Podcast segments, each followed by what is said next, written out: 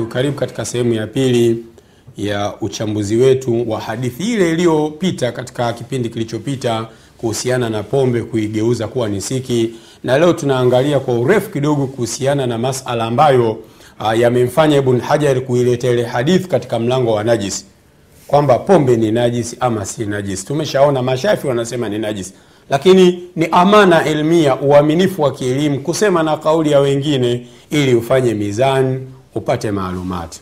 Sasa wakati tunaenda katika mapumziko tulikuwa tunakupa habari za dawa kidogo kidogo. Mtume aliacha kuijenga kaba kwenye misingi ya ibrahimu kwa kuogopea makureishi wasiseme ovyo. Japokuwa walikuwa wamesilimu wengi baada ya fatihi maka lakini bado walikuwa ni wapya wageni katika dini. Kwa hiyo mtume kwa maslaha hayo akaacha jambo la kuijenga kaba kwenye misingi yake. Uh, dalili za wanawachuoni wanaosema kwamba pombe ni najisi. Wote wanakubaliana ni haramu wanakubaliana ni haramu haifai kuinywa. Lakini ni najisi siyo najisi? Unaenda kuswali umepita kwenye mnazi imekuangukia pombe kiasi. Unaenda kuswali watu walevi wamegombana huko wamevunjiana chupa imekumwagikia bia.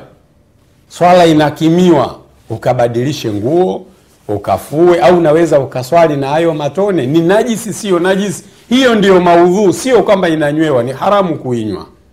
Sasa baadhi ya maulamaa wakiwemo mashafi wanaosema kwamba pombe ni najisi ambayo hii ndio kauli maarufu miongoni mwa dalili zao ni hiyo aya ya tisini na moja katika maida ambayo imetaja pombe na kamari na masanamu na vitu vya kupigia ramli mwenyezi mungu akasema ni rijisun na rijisu kwa maana ni najisi.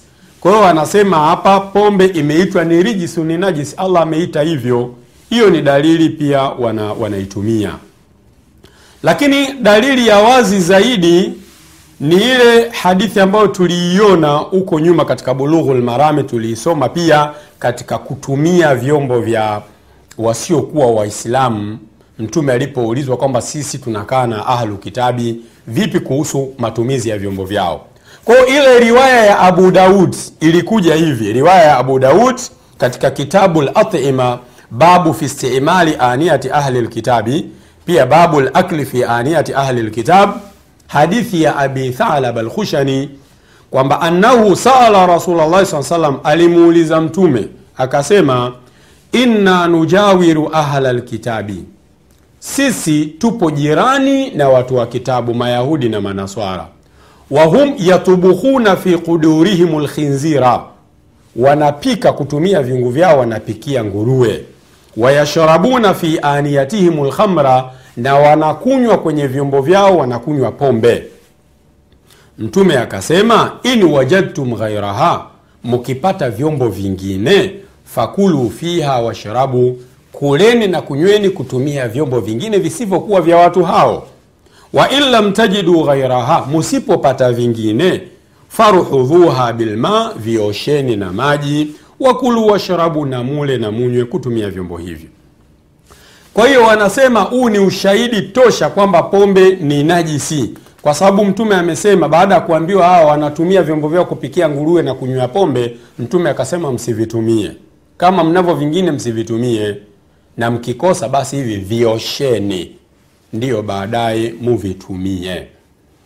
Albasam katika taudhihu lahkam anasema wakad istadalla bihadha lhadithi ala najasati lkhamri alkhatabi kama fi maalimi sunani wabnu daqiqi lidi fi kitabihi alilmam.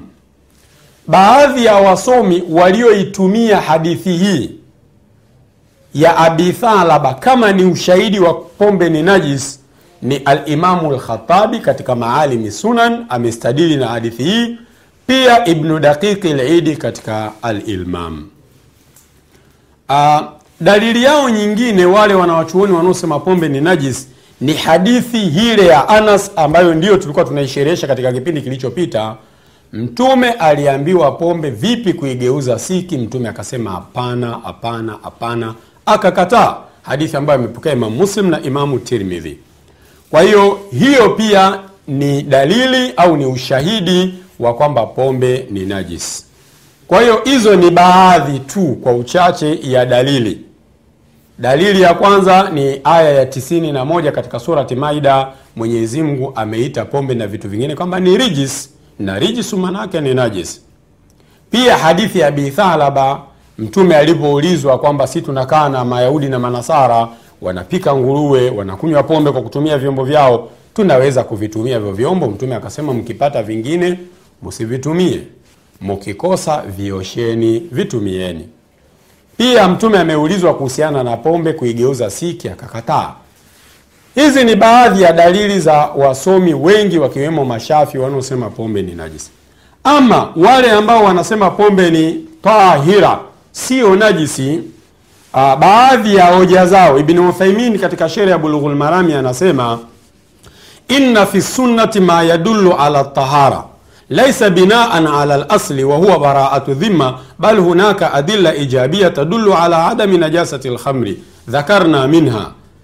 Anasema Shekh Uthaimini, tukiachana na dalili ya msingi kwamba albaraatu lasliya, kwamba kwanza wanaona zile dalili hazitoshi kuthibitisha unajisi wa pombe, kwa sababu kama aya iliyosema najis imetaja pombe, imetaja vitu vya kamari, masanamu na nini. Kwa hiyo ukisema pombe ni najis kwa kutumia aya ile, unalazimika kusema kwamba pia na vile vijiwe vya kamari au vya kupigia ramli.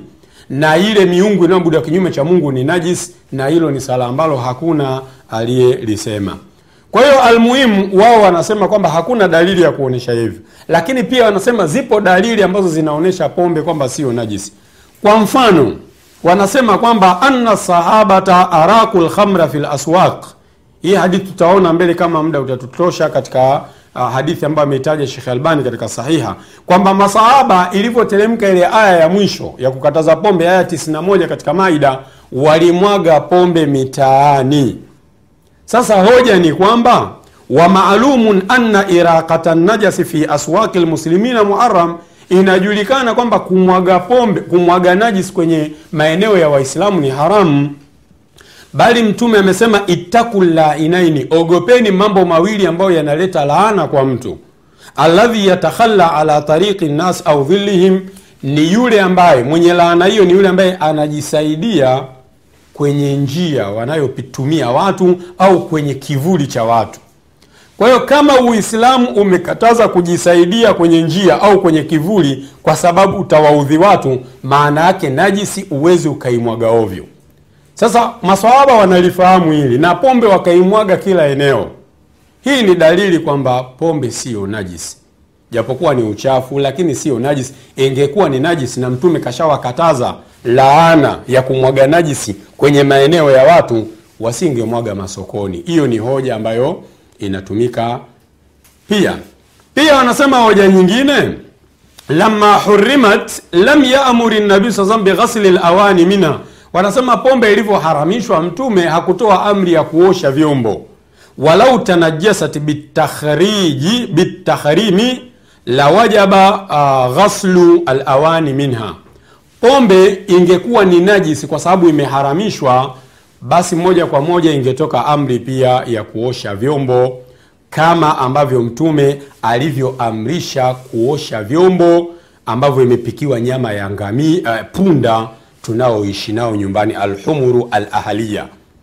Mtume alivyoharamisha matumizi ya nyama za punda ambao watu wanaishi nao majumbani, pia alitoa amri ya kuvunja vile vyombo, kuviosha na kuvivunja na vitu kama hivyo katika Khaibar. Hadithi inafahamika, ipo katika Bukhari na Muslim.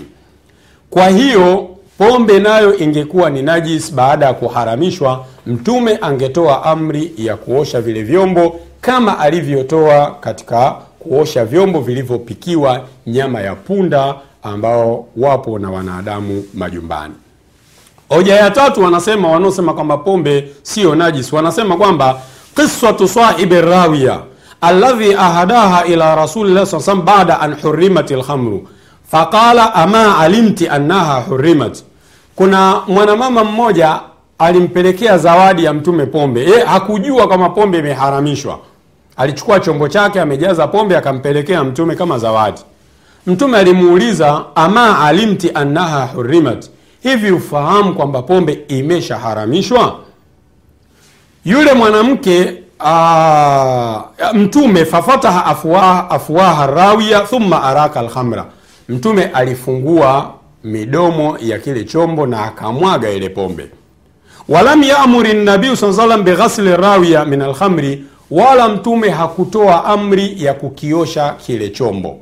Kwa hiyo hivyo ni baadhi ya vipengele ambavyo shekhe uthaimini amevitoa kama ni hoja za wale wanaosema kama pombe sio najis na hichi kisa cha huyu mwanamke kipo katika sahihi muslim hadithi ya 1579 shekhe albani vile vile katika sahiha ametoa hoja zinazofanana na hizo. Hoja zake takriban zinafanana na hizo uh, baada ya maswahaba kumwaga pombe madina albani akasema katika hadithi kuna faida kwamba ila anna alkhamra tahira ma tahrimiha pombe ni tahara pamoja na kuwa imefanyaje imeharamishwa lakini ni tahara. Na akawataja wasomi wakubwa wanaosema hivyo. Maanake mtu akwambia imam shafi unampinga? Hapana. Kwa mfano rabiatu rai laith bni said na wengine wengi. Rabiatu rai alaith bni saadi na wengine. Shekh albani katika asahiha hadithi ya 2348 uh, utakuta maelezo yake marefu. Kwa hiyo tunachoshauri kwamba tukae nayo mbali kama unaweza kuitwaharisha nguo ilioangukia pombe ni vizuri kujiondoa katika shubha wa sallallahu wasalama ala nabina muhammad.